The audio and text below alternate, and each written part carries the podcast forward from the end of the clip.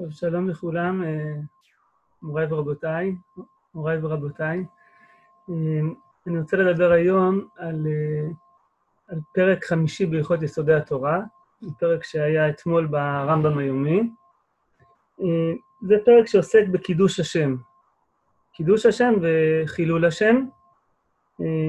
הערה לשונית קטנה שלפעמים כשכותבים את הביטויים האלו, קידוש השם וחילול השם, אז כותבים את זה קידוש או חילול, ואז היי וצ'ופצ'יק. אבל אני חושב שיותר נכון לכתוב את זה השם, היי שימן, והכוונה היא לשם השם, שיש את קידוש של שם השם או חילול להפך של שם השם. אז כמו שאמרתי, הרמב"ם מביא את הנושא הזה כבר די בהתחלה של משנה תורה, פרק 5 של יסודי התורה, אחרי שהוא מדבר על כמה מצוות, על 5 מצוות בעצם, מצוות ידיעת השם, והאיסור שלא יעלה במחשבה שיש שם אלוה זולתי השם, ייחוד השם, אהבת השם ויראת השם. ובמקום המכובד הזה, אחרי הרשימה המצומצמת של עיקרי הדת האלו, הרמב"ם מביא את המצווה של קידוש השם, ואני אעיר שזה לא מובן מאליו עד הסוף. למשל, בספר המצוות, המצוות האלו נמצאות במיקום אחר טיפה. בספר המצוות, כדוע, הרמב"ם מחלק את זה לעשה ולא תעשה. אז במצוות עשה באמת קידוש השם היא המצווה התשיעית, מצוות העשה, ושם היא מופיעה, כמו שאמרתי, די בהתחלה. בלווים, המצווה הזאת היא המצווה הסמך ג'. מצווה הסמך ג' זה שהזהירנו מקידוש השם, ובעצם לפניה יש הרבה לווים שקשורים לעבודה זרה. כלומר, בעצם הנושא הזה של קידוש השם, חילול השם, היה יכול להיות גם כן בסוף של הלכות עבודה זרה.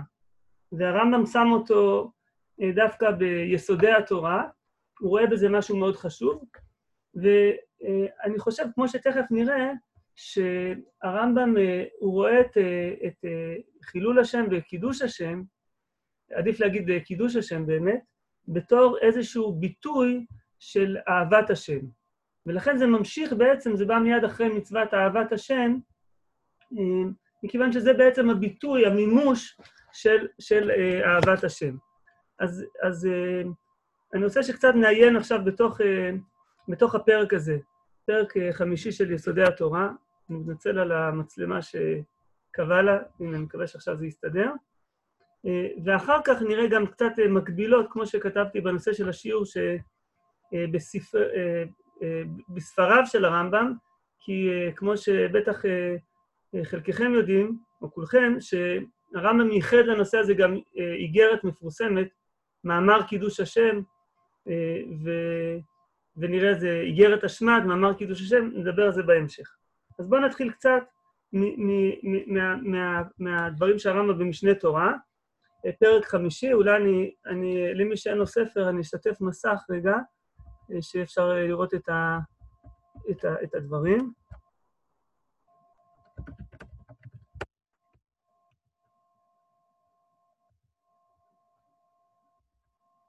שנייה אחת.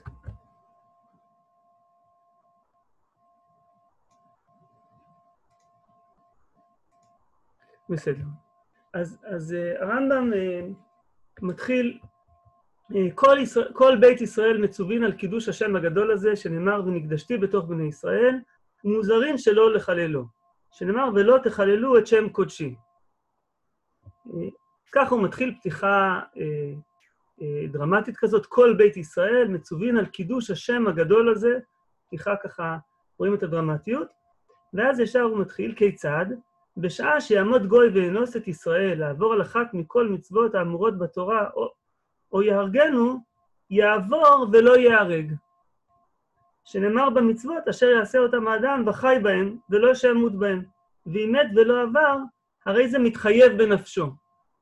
אני רק אגדיל קצת את המסך שיותר קל לראות למי אני קורא דרך אגב מתוך הנוסח של המהדורת הרב שטיינזץ, זה הנוסח של הרב שילת, אז יכול להיות שיהיו הבדלים קטנים מזה לבין מה שמופיע על המסך. בכל אופן, אז כמה הערות רק לגבי הפתיחה הזאת. הרמב"ם בעצם מתחיל עם קידוש השם הגדול הזה, וישר הוא מתחיל, היינו מצפים שההתחלה תהיה דווקא בזה שהוא צריך למסור את הנפש על קידוש השם, והרמב"ם מתחיל דווקא בזה שהוא יעבור ולא יהרג, אשר עשה אותם אדם וחי בהם, ולא שימות בהם, ואפילו יש לו התבטאות חריפה, והיא מת ולא עבר, הרי זה מתחייב בנפשו. כלומר, מתחייב בנפשו, זאת אומרת, הוא אחראי על המוות שלו. הוא נושא באחריות הזה שהוא מת. כן? זה, בסוגריים אני אומר, זה בניגוד לשיטת בעלי התוספות, שדווקא הם אפשרו את הרעיון הזה שאדם מוסר את הנפש גם כשלא חייבים, אבל זה נושא אחר. בכל אופן, ורק אחר כך הוא מביא את הרעיון הזה של מסירות נפש בשלוש מצוות החמורות, של עבודה זרה, גילוי ערות ושפיכות דמים, ואחרי זה גם בהמשך שעת השמד וכל הפרטים. אז קודם כל, על הדבר הזה עצמו, אני חוזר לשאלה שלי, למה הרמב"ם פותח דווקא בזה, במקרה שלא צריך למסור את הנפש, במקרים שבהם עוברים על המצוות. איך נבין את זה? האם נבין שיש פה, זה גם כן קידוש השם? האם וחי בהם זה עצמו קידוש השם, שעשה את האדם וחי בהם? אני לא יודע, יכול להיות, אפשר אולי להגיד את הרעיון הזה, וזה רעיון מעניין וחשוב להגיד שקדושת החיים, נקרא לזה, היא עצמה חלק מקידוש השם. אז יכול להיות, אני לא בטוח, אבל אני, לפחות בתור אפשרות החלופית אני אגיד, אולי קצת יותר מאכזבת, אבל בכל אופן, שהרמב"ם באופן כללי, בהרבה מקומות, אפשר לראות כשהוא מתחיל לדבר על מצווה מסוימת, על נושא מסוים, אז הוא מתחיל על דרך השלילה. תורת תארי השלילה של הרמב"ם, הרבה פעמים הוא מתחיל דווקא כדי להגדיר את גדרי המצווה, דווקא במקרים שהמצווה הזאת לא חלה.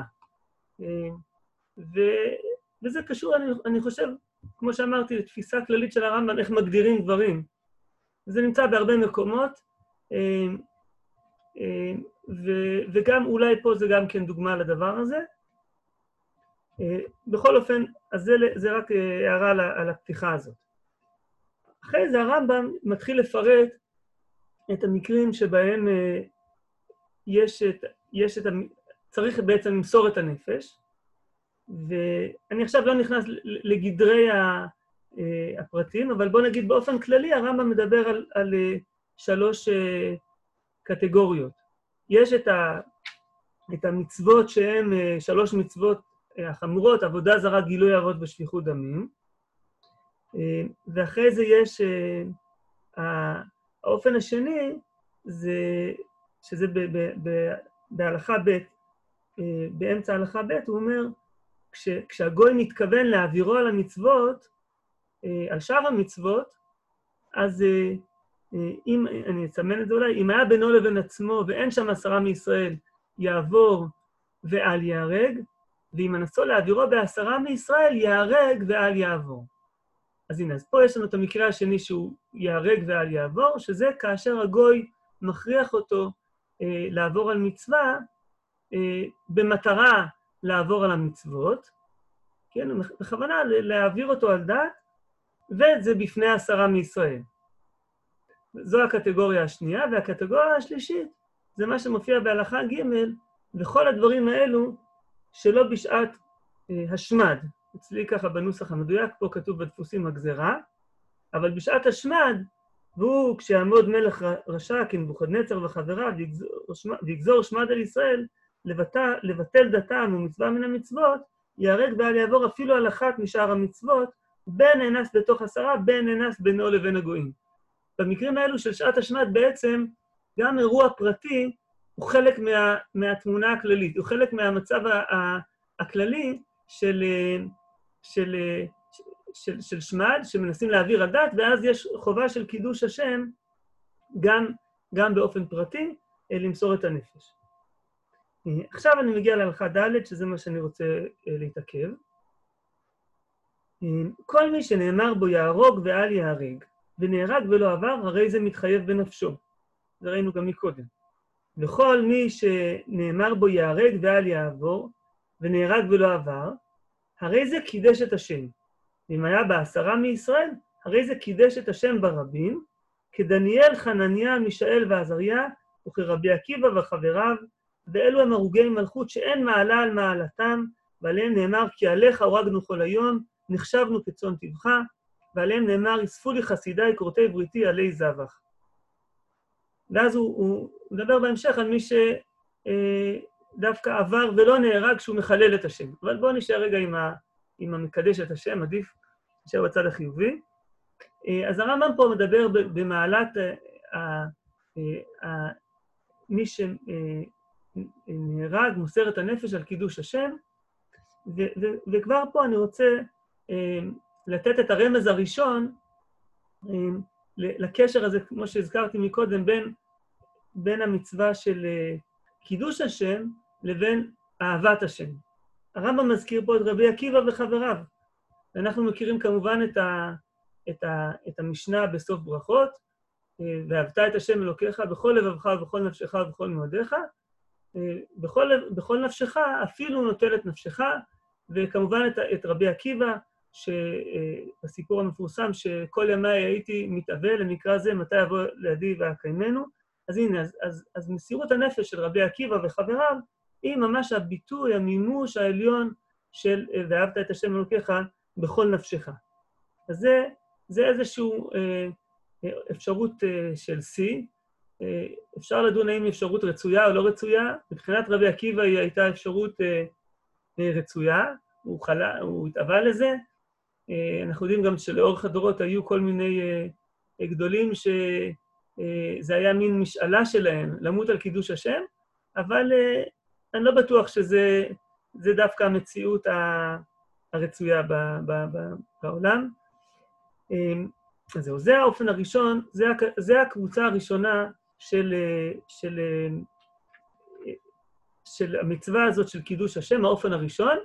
כמו שאמרתי, זה עצמו מתחלק לכמה פרטים, מתי מוסרים את הנפש, מתי לא מוסרים את הנפש, אבל כל הדברים האלו הם קשורים לאופן הראשון של קידוש השם, שהוא קידוש השם על מסירות הנפש.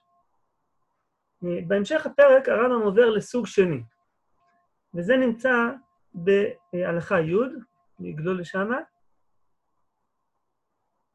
והרמב"ם אומר ככה, כל העובר מדעתו בלא אונס, על אחת מכל מצוות האמורות בתורה, בשעת בנפש להכעיס. דרך אגב, אנחנו מכירים את הביטוי שעת נפש, אבל גם בשעת בנפש, זה גם כן ביטוי מבוסס על פסוק ביחזקאל, ששם כתוב בשעת בנפש. אז הוא עובר בשעת בנפש להכעיס, הרי זה מחלל את השם. לפיכך נאמר בשבועת שקר, וחיללת את שם אלוהיך, אני השם. ואם עבר ב10 מישראל, הרי זה חילל את השם ברבים. וכן כל הפורש מעבירה או עשה מצווה לא מפני דבר בעולם, לא פחד ולא יראה ולא לבקש כבוד, אלא מפני הבורא ברוך הוא, כי מניעת יוסף הצדיק עצמו מאשת רבו, הרי זה מקדש את השם. אז זו הקבוצה השנייה של הקטגוריה השנייה של הסוג השני, של קידוש השם ולהפך חילול השם, שזה כשאדם עושה משהו, מצד אחד הוא עושה את זה להכעיס, באופן של זלזול, ואז זה חילול השם, והצד החיובי שהוא עושה את המצווה לשם שמיים. וזה יש צד של קידוש השם, וזה משהו שהוא יכול להיות באופן של פרהסיה, והוא יכול להיות באופן פרטי. בדוגמה של חילול השם הרמב"ם נותן את שתי האפשרויות. בקידוש השם הוא נותן רק את הדוגמה של באופן פרטי, אני לא יודע למה, אולי בגלל שכשזה בפני רבים, אז אולי יש איזה צד שאפשר לחשוב שיש פה אינטרסים נוספים, והאופן הזה שזה רק בפני הבורא, זה מבטא את זה, זה הוכחה לזה שזה בלי עוד מניעים. אז זה הסוג השני של הייתי אומר שפה הביטוי של אהבת השם הוא בעצם המעשה שהוא לשמה, או להפך דווקא להכעיס, לשם ביזיון של השם, והוא גם כן ביטוי לקשר, לאהבה של השם. ועכשיו נעבור לסוג השלישי, וזה בהלכה י"א, ויש דברים אחרים שאין בכלל חילול השם, והוא שיעשה אדם גדול בתורה ומפורסם בחסידות, דברים שהבריות מרננות אחריו בשבילם, ואף על פי שאינם עבירות, הרי זה חילל את השם. כגון שלוקח ואינו נותן דמי הלקח לאלתר, והוא יש לו, כלומר הוא לוקח והוא לא משלם מיד על הסחורה, למרות שיש לו, ונמצאו המוכרים טובעין והוא מקיפן, או שהרבה בשחוק או באכילה או שתי אצל עמי הארץ וביניהן, או שאין דיבורו בנחת עם הבריות, ואינו מקבילן בסבר פנים יפות, אלא בעל קטטה וחס, וכיוצא בדברים האלו, הכל לפי גודלו של חכם, צריך שידקדק על עצמו ויעשה לפנים משורת הדין. ועכשיו הצד החיובי, וכן אם דקדק לחכם על עצמו והיה דיבורו בנחת עם הבריות, ודעתו מעורבת עמהם ומקבילן בסבר פנים יפות, ונעלב מהן ואינו הולבן, מכבד להם, ואפילו למקילין לו, ונושא ונותן באמונה, ולא ירבה באריכות עמי הארץ וישיבתם, אריכות פה בחטא, כלומר להתארח, ולא יראה תמיד אל עסק בתורה, עטוב בציצית, מוכתר בתפילין, ועושה בכל מעשיו לפנים משורת הדין, והוא שלא יתרחק הרבה ולא ישתומם, זאת אומרת שלא יהיה, צריך להיות איזשהו פרוש, או מוזר בצדקות שלו, אלא דווקא משהו שהוא גורם לזה, עד שימצאו הכל מקלסים אותו, ואוהבים אותו, מתאבים למעשיו, הרי זה קידש את השם, ועליו הכתוב אומר, ויאמר לי עבדי אתה, ישראל אשר בך אתפאר. אז הנה, זה הסוג השלישי, ופה אני רוצה להביא את הגמרא, את המקור של הרמב"ם לדין הזה, וזה נמצא בגמרא במסכת יומא. בואו נראה אם אני אצליח לשתף רגע את המסך הזה. נפתח אותו פשוט, פרויקט השוט. תודה.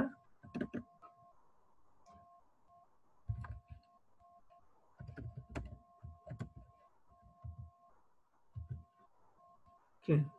היחידה מחילול השם, אמר רב, כגון אנה, איש אקיל נביסרה מטבחה, ולא יעיב נדמי לאלתר. לוקח את בשר מהטבח, ואני לא נותן את הכסף מיד, וזה בדיוק הדוגמה שראינו ברמב"ם, ואני מדלג, רבי יוחנן אמר, כגון אנא דמסגין, 400 בלא תורה ולא תפילין. יצחק דבר רבי ינאי אמר, כל שחבריו מתביישים מחמת שמועתו. כן, זו דוגמה שהרמב"ם נדמה לי לא הביא פה, באופן מפורש, אולי עוד מעט נראה את זה בהמשך, במקור אחר. ועוד מקור, עוד דוגמה, אמר רב נחמן בר יצחק, כגון דקאמרי אינשי שרה לי מרה לפיינה, שהשם יסלח לו לפלוני, זה גם דוגמה שלא נמצאת כאן, תכף גם עליה אולי נדבר. אביי אמר, וזה מה שאני רוצה להדגיש, כדתניא, ואהבת את השם אלוהיך, שיהא שם שמיים מתאהב על ידך. שיהיה קורא ושונה ומשמש תלמידי חכמים, ויהיה מסעו ומתנו בנחת עם הבריות, מה הבריות אומרות עליו? אשרי אביו שלמדו תורה, אשרי רבו שלמדו תורה. אוי להם לבריות שלא למדו תורה, פלוני שלמדו תורה, או למדו תורה, ראו כמה נעים דרכיו, כמה מתוקנים מעשיו, עליו הכתוב אומר, ויאמר לי עבדי אתה ישראל אשר בך אתפאר. בואו נשאר בחלק החיובי. אתם רואים ממש זה ממש המקור של הרמב"ם, ופה רואים בדיוק את הדבר הזה, ואהבת את השם אלוהיך שיהיה שם שמיים מתאהב על ידך. אז אני חושב שזה עומד ברקע של הרמב"ם. פה יש לי שאלה שאין לי תשובה טובה עליה, למה הרמב"ם לא מביא את המשפט המרכזי הזה? זה לכאורה עיקר הפואנטה פה, להגיד שזה בעצם, לפחות לפי ההסבר שלי, שזה מקשר את זה לאהבת השם, הרי שבעצם זה הביטוי הגבוה, המימוש, של ואהבת את השם אלוהיך. ואני לא יודע עד הסוף לענות על השאלה הזאת. מוזמנים ממי שיש לו איזה רעיון, אני אשמח לשמוע. אתם רואים, זה ממש הגמרא הזאת, והוא מביא אפילו את הפסוק של ואומר לי עבדי אתה, שיהיו הכל מקלצין אותו, ואולי אפילו רמב"ם רומז, כשהוא מביא את הביטוי הזה, ואוהבים אותו, אולי פה איכשהו יש לו איזשהו משחק עם ה... שיש שם שמיים מתאהב על ידך, אבל הוא לא מביא את הפסוק, ואהבת את השם אלוהיך, אולי בגלל שהוא לא רוצה איכשהו שזה יתבלבל עם המצווה של אהבת השם, הוא רוצה שזה יהיה מובחן, אבל זה עדיין צריך עיון אצלי, למה הוא לא מזכיר את זה, אבל בכל אופן אני כן חוזר לנקודה הכללית, שגם זה ביטוי ומראה את הקשר בין המצווה הזאת של אהבת השם, למצווה הזאת של קידוש השם, איך שהדברים האלה הולכים ביחד ברמב"ם, כשאחד בעצם הוא הביטוי של השני, הוא המימוש של השני. זהו, זה עד כאן העניין הזה. עכשיו אני רוצה לעבור, אולי עוד הערה אחת קטנה, שאני חושב שזה דבר שלא כתוב פה ברמב"ם במפורש, אבל הרמב"ם מדבר על זה שאהבת השם, זה במקום אחר, נדמה לי שבספר המצוות הוא מדבר על זה, זה עניין גם של לפרסם את השם. לפרסם, זאת אומרת, זה לא משהו שנשאר פרטי אצלי, וזה העניין הזה של קידוש השם בפרסיה. זה לא משהו רק שאני באופן פרטי אוהב את השם, אלא כשאני אוהב את השם, אני רוצה גם שאחרים יאהבו את השם. וזה חלק מאהבת השם, ומי לנו גדול מאברהם אבינו, שהוא נקרא אברהם אוהבי, כן? שהוא הולך ומפרסם את שם השם בעולם, והרמב"ם עצמו, אפשר לראות בהרבה מקומות איך שהוא בעצם רואה את עצמו בתור הממשיך של אברהם אבינו, גם בכותרת שלו לכל הספרים שלו, בשם השם אל עולם, שזה הקריאה של אברהם אבינו, ושהרמב"ם ממשיך בעצם את הקריאה הזאת בספרים שלו, ואפשר לראות איך שהרמב"ם בהלכות עבודה זרה, ובעוד מקומות איך שהוא מעריץ את אברהם אבינו. ואני חושב שגם זה נמצא פה ברקע של הדברים, למרות שהרמב"ם לא מזכיר אותם במפורש. אז עד כאן ההתייחסות לנושא הזה מתוך הלכות יסודי התורה. עכשיו אני רוצה לעבור קצת לעוד שני מקורות שהרמב"ם עוסק בנושא הזה. המקור השני הוא בספר המצוות. זה בעצם מקור טבעי. הרי כל התרי"ג מצוות, הרמב"ם מדבר בהם בספר המצוות, ויותר בקצרה, יותר בארוכה, וגם כאן הוא מדבר על הנושא הזה בספר המצוות. כמו שהזכרתי בהתחלה, יש לו מצוות חילול השם, או עליו, מצוות עשה של קידוש השם, זה מצוות עשה ת', והמצווה זה המצווה התשיעית היא שציוונו לקדש השם, והאיסור של חילול השם זה בלא תעשה סמך ג', ואולי נציץ בו, אני אפתח אותו, ושם דווקא בלא תעשה הרמב"ם מפרט יותר את גדרי המצווה שראינו, נראה את הדברים קצת. אז סמך ג' רגע.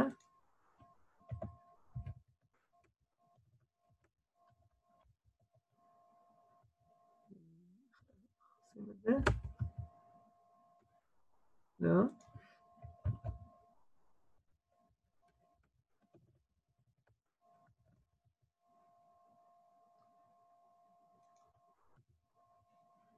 כן. אז מצווה סמ"ר ג' שהזהירנו מחילול השם, והוא הפך קידוש השם שנצטווינו בו, שקדם באורו בתשיעית ממצוות עשה, ואומרו יתהלל ולא תחללו את שם קודשי. והעוון הזה ייחלק לשלושה חלקים, שניים כוללים ואחד מיוחד. כוללים נראה שהכוונה היא שבעצם הם רלוונטיים לכולם, ואחד מיוחד שהוא רלוונטי לאנשים פרטיים. ועכשיו הוא מתחיל ואומר, אני לא אקרא את הכל, אבל רק חלקים מזה. אולם החלק האחד הכולל, שכל מי שביקשו ממנו לעבור על דבר מן המצוות בשעת השמד, והיה האונס מתכוון להעביר בין מצוות קלות, בין מצוות חמורות, או מי שיבוקש ממנו שיעבור על עבודה זרה, או גילוי ערות, או שפיכות דמים, ואפילו שלא בשעת השמד, הנה הוא חייב לתיר נפשו ויהרג ואל יעבור, כמו שביארנו בתשיעית ממצוות עשה, ואם עבר ולא נהרג, כבר חילל את השם ועבר עליו זה, ואם היה זה ברבים, כלומר בעשרה מישראל, כבר חילל את השם ברבים, ועבר על אמרו יתעלה ולא תחללו את שם קודשי, וחטאו גדול מאוד. אז זה בעצם הסוג הראשון, זה מה שהרמב"ם מדבר עליו בתחילת הפרק. מתוך זה הרמב"ם מתייחס פה לשתי קטגוריות בלבד, מתוך השלושה. הוא מדבר על המקרה של כשהאונס מתכוון להעבירו על מצווה, והאופן השני זה כשהוא בשעת השמד. כן? החלוקה שהרמב"ם מדבר בהלכות יסודי התורה, כשהגוי מתכוון ל... רגע?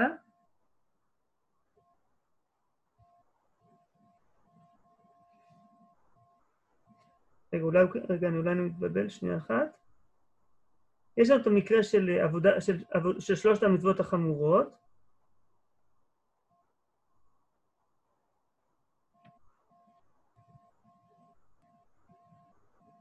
כן, הוא לא מדבר פה על המקרה של שעת השמד. לא, סליחה, הוא כן מדבר על שעת השמד. הוא לא מדבר על המקרה שהאונס מתכוון להעבירו על מצוות כשזה בעשרה. זה מקרה שהוא לא מתייחס אליו באופן מפורש. אני לא חושב שצריך להסיק מזה שהרמב"ם שינה את דעתו או משהו כזה, אלא שהוא לא טרח לפרט את כל הפרטים, ככה נדמה לי, כי תכף נראה שגם במקור נוסף הוא כן מתייחס לזה. ואני מדלג קצת הלאה.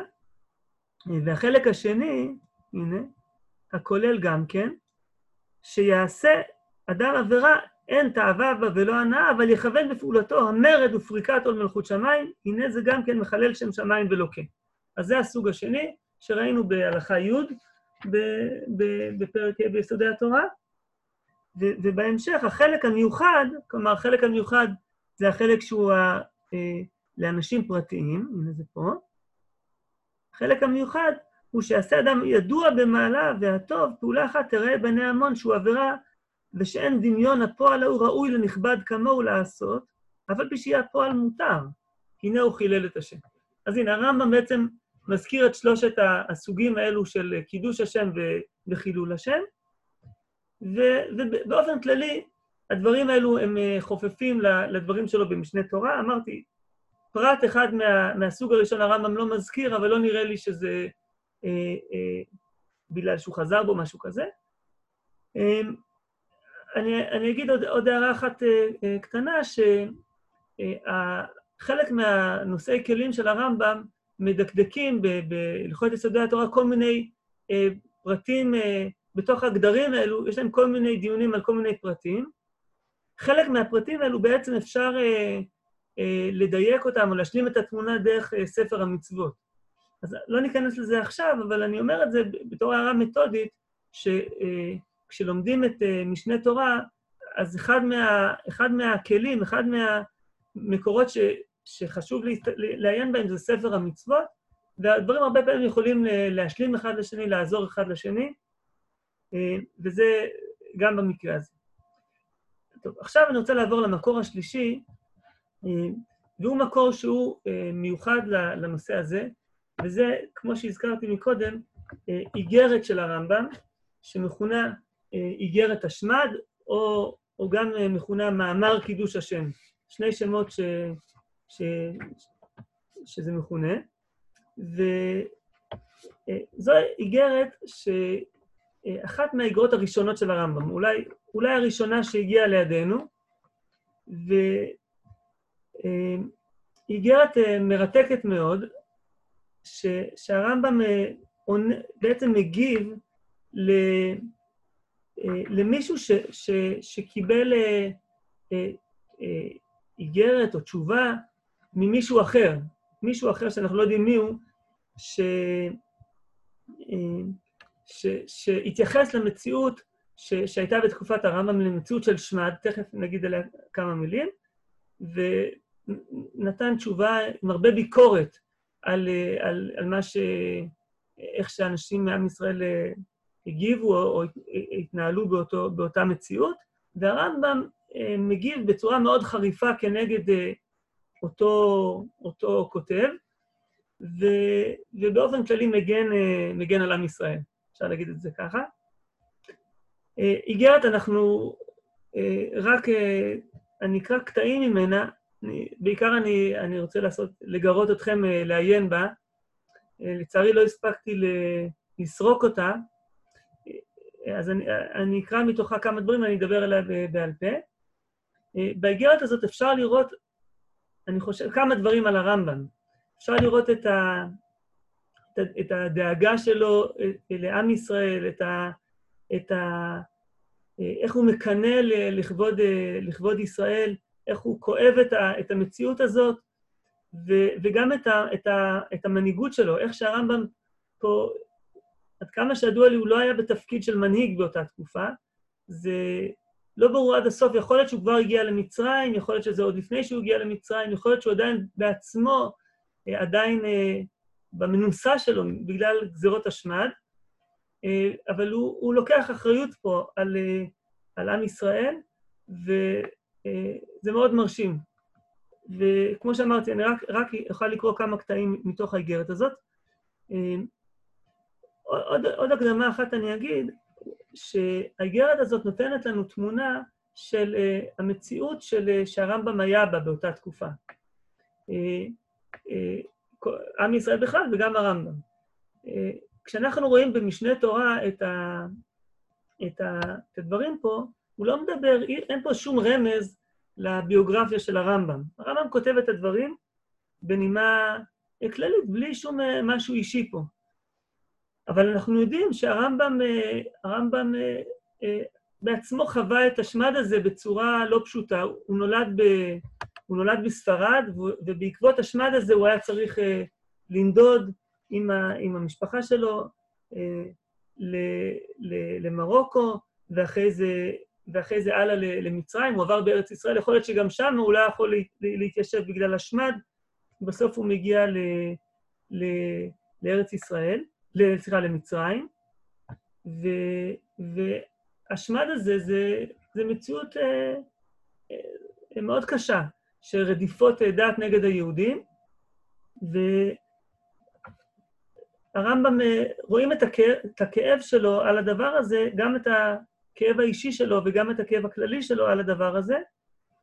במשנה תורה הוא לא מתייחס לזה בהלכות פה, הוא כן מתייחס לזה בקצרה בהקדמה שלו למשנה תורה, שם הוא מדבר על מה שהניע אותו לכתוב את משנה תורה, אז הוא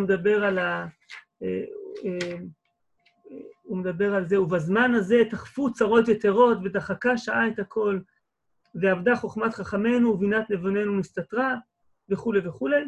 אז הוא כן מזכיר ממש ברמז כזה את הדבר הזה, אבל פה ממש רואים את הדברים. אז אני אקרא כמה קטעים מתוך זה, ואז נדבר על הדברים מלמעלה קצת. אמר משה ברבי מימון הספרדי ז"ל, שאול שאל, זה כמובן לא, זה ההקדמה של הפתיחה של המתרגם. שאול שאל, זה דרך אגב נכתב בערבית, בתורגם, והמקור בערבית לא הגיע לידינו. אני קורא מתוך המהדורה של הרב שילת, של איגרות הרמב"ם. שאול שאל איש מאנשי דורנו לאיש מאנשי החוכמה לפי דבריו. כן, מאנשי החוכמה לפי דבריו, ממי שלא קרא עליהם מה שקרא על רוב קהילות ישראל, מזה השמד, השם יבטלהו, על עניין השמד הזה. אשר יכריחו בו להודות לאותו האיש בשלוחותו שהוא נביא אמת. כלומר, השמד הוא בעצם המוסלמים הכריחו את האנשים להודות במוחמד, כן? לאותו איש בשליחותו שהוא נביא אמת, להודות שהוא נביא אמת.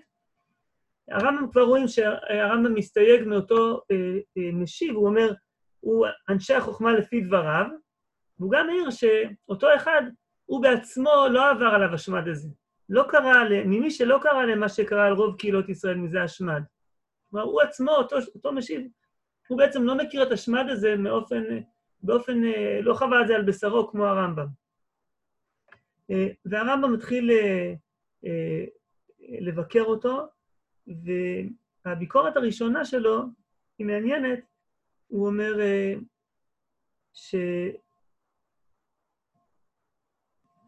אומר לא כדאי להאריך בדברים, בגלל שראוי לאדם לחמול על דיבור יותר מחמלתו על ממונו, שלא ירבה בדיבור וימעט העניין.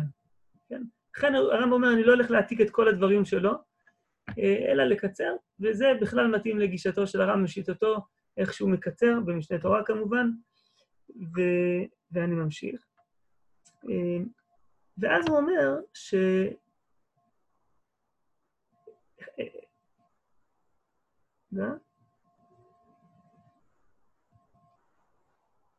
הוא אומר, חלק מהסיבה שהרמב"ם נצטרך להגיב על זה, זה מכיוון שהאיש הזה לא רק אמר את הדברים, אלא שהוא גם כן כתב אותם. וכשאדם כותב אותם, זה כבר מסוכן. זה יכול להתפרסם, ולכן, ואז כבר, וזה מקבל איזשהו תוקף, ולכן הרמב"ם נזקק להגיב. והוא אומר, וממה שראוי שתדעי הוא שאדם אין לו לדבר ולדרוש באוזני העם, עד שיחזור מה שרצונו לדבר בו פעם ו2 ו3 ו4, וישנה אותו היטב, ואחר כן ידבר. כשאדם הולך להגיד משהו, להעביר שיעור, לדרוש, הוא צריך לחזור על זה טוב טוב, לסדר את הדברים, ורק אז להגיד את הדברים. וממי הוא מביא הוכחה? הוא מביא הוכחה מהקדוש ברוך הוא. וכן אמרו עליהם השלום, והביאו ראיה על זה מלשון הכתוב, אז ראה ויספרה, הכינה וגם חקרה, ואחר כן ויאמר לאדם. הן זה נאמר על מה שיצטרך לדבר בו בפיו, כן? ועל מה שירשום האדם בידו ויכתבהו, ראוי שיחזירהו 1000 פעמים אילו ייתכן זה. אם אפשר, אפילו 1000 פעמים צריך לחזור ולהגיע את הדברים, עד שיוצא משהו מבורר, וזה האיש לא עשה דבר מכל זה, אבל כתב אלו העניינים הפחותים בטופס מהעתקה ראשונה, ולא ראה לכותבם שנית ולתקנם, מפני שהדברו אצלו בלא ספק, בעניין שלא היה צריך לחזור עליו. הוא מייר לשולחן ביד איש ששוטט בם בכל עיר ובכל מדינה, והפיל ליבות בני אדם, שלח חושך ויחשיך. הרמב"ם מבקר אותו. אני אומר בסוגריים שהרמב"ם היה נאה דורש, נאה מקיים.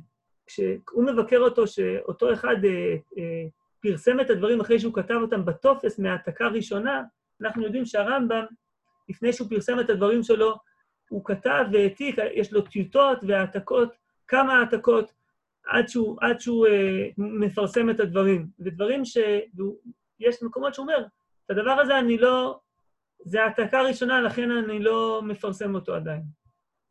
לא סיימתי לערוך את החיבור הזה. אבל אותו אחד לא עשה את הדבר הזה. ואני לא אקרא את כל הדברים, אבל באמת דברים מאוד מעוררים, מרגשים. פה, באיגרות באופן כללי, הרמב"ם, רואים את הרגש שלו בא לידי ביטוי. זה לא ספר כזה של חוכמה, ספר של משנה תורה שהוא ספר רשמי כזה, אלא פה הוא ממש רואים איך שהרמב"ם סוער ליבו ומתרגש וכואב את הכאב הזה. ואחרי שהוא ככה מבקר אותו, תוקף אותו, אז הרמב"ם אומר ככה. וכאשר ראיתי הדבר הזה, המחלי, הגוף ועיניים, שמתי ידי לקבץ סמים ובסמים ראש מספרי הקדמונים, אעשה מהם סם מועיל למחלי שתרפא בו, וראיתי לחלק, זה העניין, 5 מינים. זאת אומרת, עכשיו הולך לדבר על 5 סוגים, או 5, זה בעצם 5 פרקים קטנים, שהרמב"ם הולך לדבר על הנושא הזה. המין הראשון בחלוקות המצוות בעת האונס, כלומר, מה המצוות שאדם צריך לקיים או לא לקיים בזמן שהוא נאנס. המין השני, בגבול חילול השם ועונשו. המין השלישי במדרגת הנהרגים על קדושת השם והנוסעים באונס השמד, המין הרביעי בעניין זה השמד מכלל השמדות ומה שראוי לאדם לעשות בו, המין החמישי בביאור איך להיות לאדם שישמר בזה השמד, השם יבדילנו. לרמב"ם הולך ומפרט את הדברים. החלק הראשון בעצם הוא מאוד מאוד מקביל לחלק הראשון של הלכות יסודי התורה, של פרק להלכות הראשונות. הוא מדבר הוא אומר, יש בו שלושה חלקים מהמצוות, והוא מדבר על זה שיש את בעצם את כל הקטגוריות האלו של המצוות החמורות, אחרי זה כשהוא מתכוון להעבירו, בצנעה, בפרהסיה, שעת השמד, ממש, אותם דברים ממש מקביל למה שיש אצלנו. החלק השני, בגבול חילול השם ועונשו, חילול השם מתחלק לשני חלקים, כללי ופרטי. ממש מזכיר לנו את ספר המצוות. והכללי יחלק לשני חלקים, האחד מהם הוא שיעשה אחד מבני אדם עברה להכעיס, זה מה שראינו מקודם, והסוג השני זה ופה נראה שיש פה איזו הפתעה קטנה, והשני שיקל אדם עצמו ולא יתקן פעולותיו הגשמיות, עד שיגלו אצל להמון ממנו סיפורים מגונים מאוד. ואף על פי שלא עשה עבירה כבר חילל את השם. זה מאוד מזכיר את מה שראינו במין הפרטי, ותכף נראה שהרמב"ם גם מביא את זה במין הפרטי, אז תכף אני אחזור לזה. הפרטי יחלק לשני חלקים, האחד שיעשה איש חכם מעשה שהוא מותר לכל בני אדם, אלא שאיש כמוהו אין ראוי לעשות כמעשה ומפני שהוא איש ידוע במעשה החסידות, וזה הוא מזכיר את דברי רב, כגון אנא דשקינא ביסרא ולא יבנא דמי לאלתר, מה שראינו מקודם, אז זה וכגון אנא דאזילנא 400 ולא תורה ולא תפילין, שזה רבי יוחנן, אז זה בעצם קשור למה שמופיע בהלכה י"א, כן? אולי אני אחזיר את ה... שנוכל לראות את זה על המסך, את הלכה י"א, אז הסוג הראשון מהפרטי, כן? זה שאדם עושה מעשה שהוא מותר לכל בן אדם, שהוא לא ראוי לאותו בן אדם, שזה מה שיש פה. והסוג השני, בתוך הפרטי, רק שנייה, שיהיה אדם חכם מתנהג עם בני אדם, הנהגה פחותה וכאורה במיקחו ובממכרו ובמסנו ובמתנו.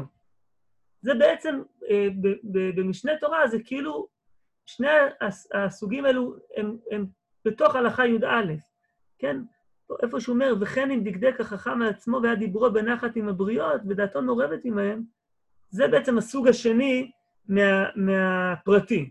כן, פה במשנה תורה הרמב"ם פחות מבחין ביניהם, הוא שם אותם ביחד, אולי בגלל שהוא כן רואים את ה"וכן" הזה, כן? אולי בגלל שבסופו של דבר ההבחנה ביניהם היא קטנה מאוד, אז הוא כולל אותם ביחד, וזה שני המינים, שני החלקים של הפרטי.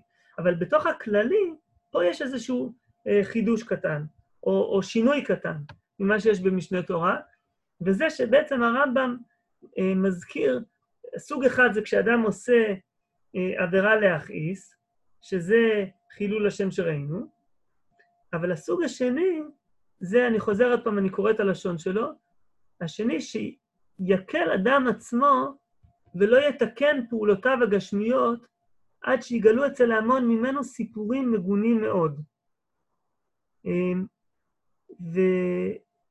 ואף על פי שלא עשה עבירה, כבר חילל השם, מפני שראוי לאדם שישמר מבני אדם כמו שישמר במה שבינו לבין בורו, כמו שאמר וייתם נקי מהשם ומישראל, וכן אמרו ביומא, רב נחמן בר יצחק אמר, כגון דאמר אין שישר אמר לפלניה, ואמרו על כגון שחבריו בושים משמועתו.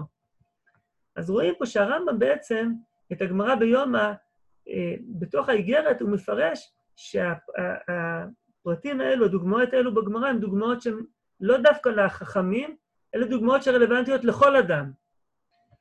במשנה תורה הרמב"ם לא עושה את ההבחנה הזאת, הוא לא יוצר את הקטגוריה הזאת, הוא לא מדבר על החילול השם, של האדם הפרטי, או האדם הרגיל, שהוא לא תלמיד חכם, שהוא עושה מעשים שהבריות מרננות אחריו, יכול להיות שהוא פשוט חזר בו מההבנה שזה מדובר על, על, על כל אדם, והוא מבין שגם זה מדבר על, על חכמים.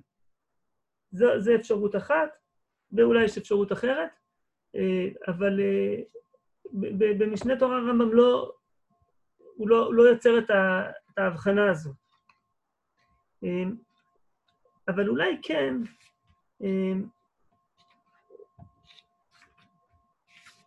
בסדר. אבל אני חושב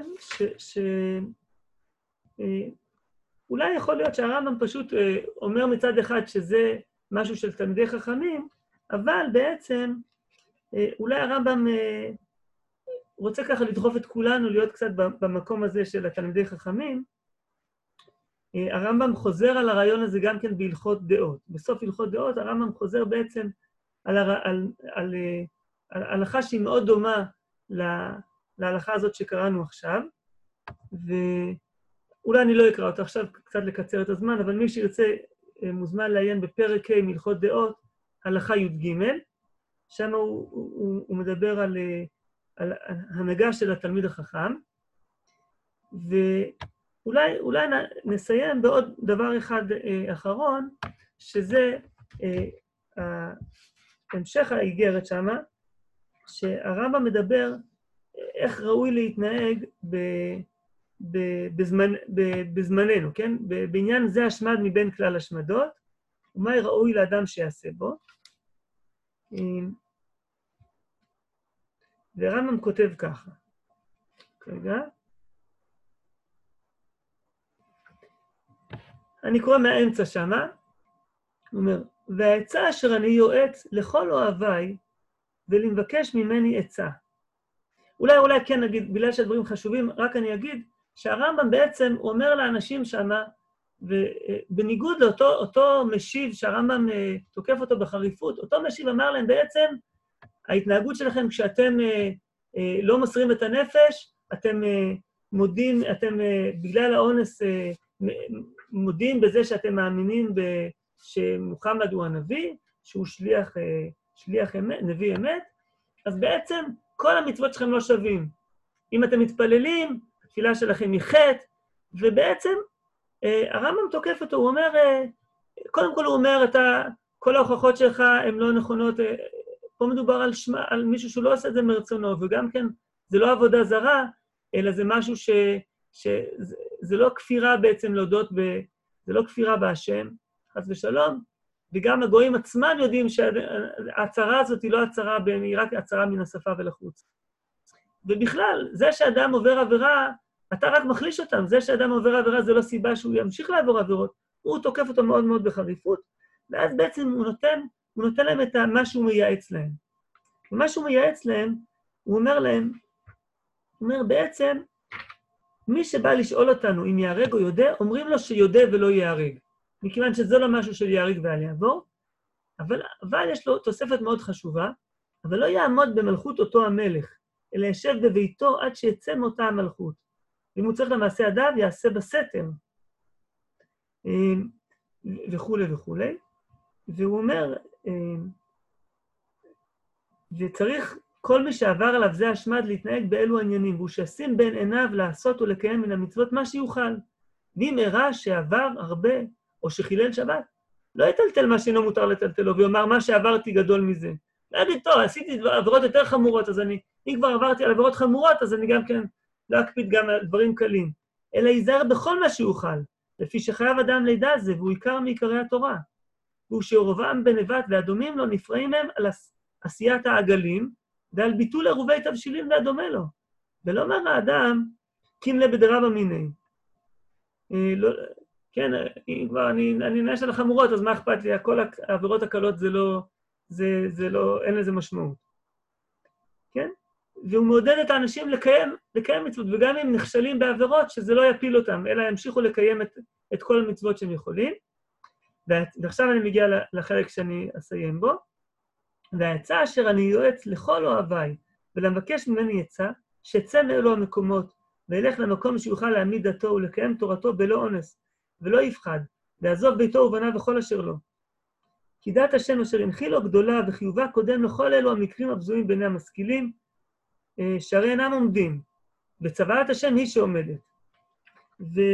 ובעצם הוא אומר, ואני ממשיך, אני מדלג קצת, אלא יניח כל אשר לו וילך ביום ובלילה, עד ימצא מקום שיוכל להעמיד דתו, והעולם גדול ורחב, וההתנצלות מי שטוען עניין ביתו ובניו, אינה הטענה לפי האמת, וכו'.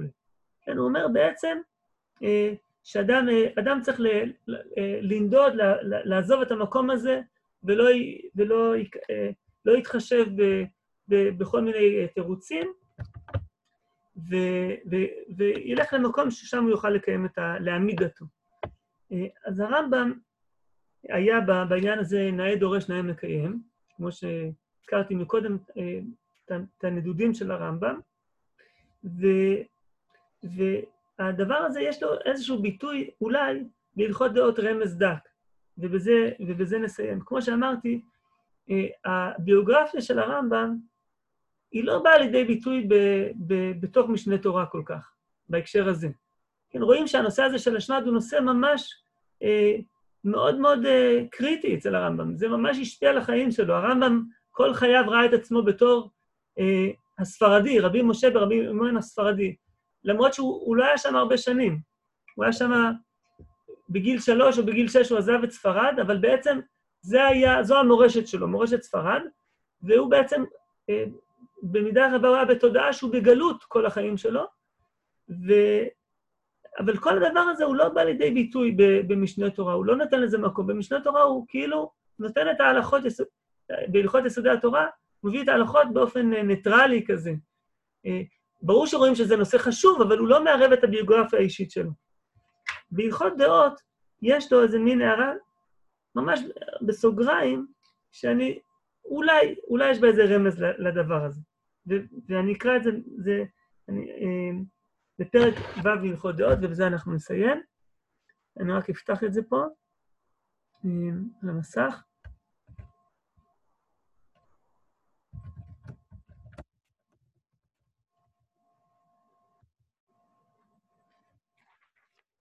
דרך בריאתו של אדם להיות נמשך בדעותיו ובמעשיו אחר חבריו, ונוהג במנהג אנשי מדינתו. לפיכך, צריך האדם להתחבר לצדיקים ולשב אצל החכמים תמיד, כדי שילמד מעשיהם, ויתרחק מן הרשעים ההולכים בחושך, כדי שלא ילמד ממעשיהם. הוא ששלמה אומר, הולכת חכמים יחכם, ורועה כסילים ירוע. ואומר אשר איש אשר לא הלך בצד רשעים וגומר. כן, אז זה ההשפעה החברתית. ואז הוא אומר ככה. הגענו.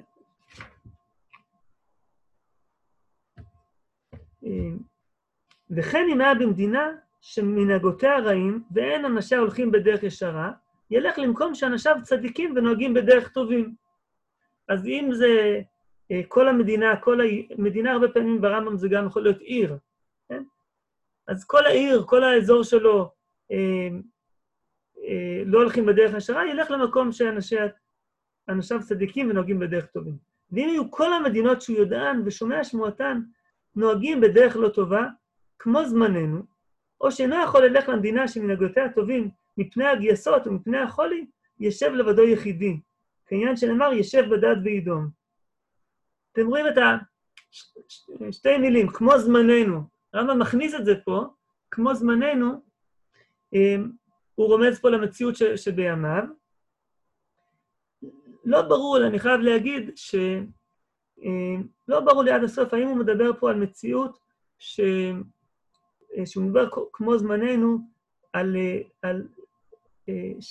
עם ישראל, פה הוא לא מדבר על שמד לכאורה, אלא, אז אפשר להגיד אולי, כל המדינות שנוהגים בדרך לא טובה, הכוונה לעם ישראל, זו אפשרות אחת, ואפשרות שנייה שהחברה הכללית היא מתנהגת בדרך לא טובה, והוא לא יכול להישמר מזה. כן? אני לא ברור לי עד הסוף. מצד אחד, מתוך ההקשר פה, יכול להיות שהייתי חושב יותר שהוא מדבר על אנשים מישראל. אבל מתוך ההקשר שראינו מקודם, איך שהוא דווקא מלמד זכות על עם ישראל, קשה להניח שהוא יגיד איזה מין הערה כזאת שלא נצרכת על המציאות של זמננו, ולכן אני לא יודע להכריע עד הסוף. אבל בואו נראה את ההמשך. ואם היו רעים וחטאים שאין מניחים אותו לשבע במדינה, אלא אם כן יתערב עימהם ונהג במנהגן הרע, כמו שהם לא מאפשרים לו, יצא למערות ולחרכים, ולחבכים ולמדברות, ואל ינהיג עצמו בדרך חטאים. כעניין שנאמר, מיתנני במדבר ולא נורחים. אז שיעזוב, שיצא למערות. פה הוא מדבר על, אני חושב, עוד פעם, אפשר לקרוא את זה, כאילו יש פה אנשים רעים מישראל שככה מציקים לו, לא מאפשרים לו לקיים את המצוות, אבל יותר, לפחות יותר נוח לי להגיד שהוא מדבר פה על מציאות של שמד כזה, של שהגויים לא מאפשרים, ואם ככה, אז הביטוי הזה של כמו זמננו, אולי רומז לדבר הזה. אז זהו, אז אני נסיים בדברים האלו, שהרמב"ם, כמו שאמרתי מקודם, יש את משנה תורה ששם הוא יותר, לא יודע לקרוא זה ניטרלי, לא חושף את הביוגרפיה שלו, אבל באיגרות שלו רואים ממש איך הדבר הזה בוער בו, ואיך הוא עצמו גם נאה דורש, נאה מקיים. וגם אני חוזר לפתיחה של השיעור, איך שהרמב"ם תופס את מצוות קידוש השם בתור ביטוי של אהבת השם, וגם בדבר הזה עצמו אני חושב שהרמב"ם תופס בכלל את הספר שלו, את הקריאה הזאת שלו בשם השם אל עולם, בתור המשך של הדבר הזה, של קריאה בשם השם, ביטוי של אהבת השם ושל קידוש השם.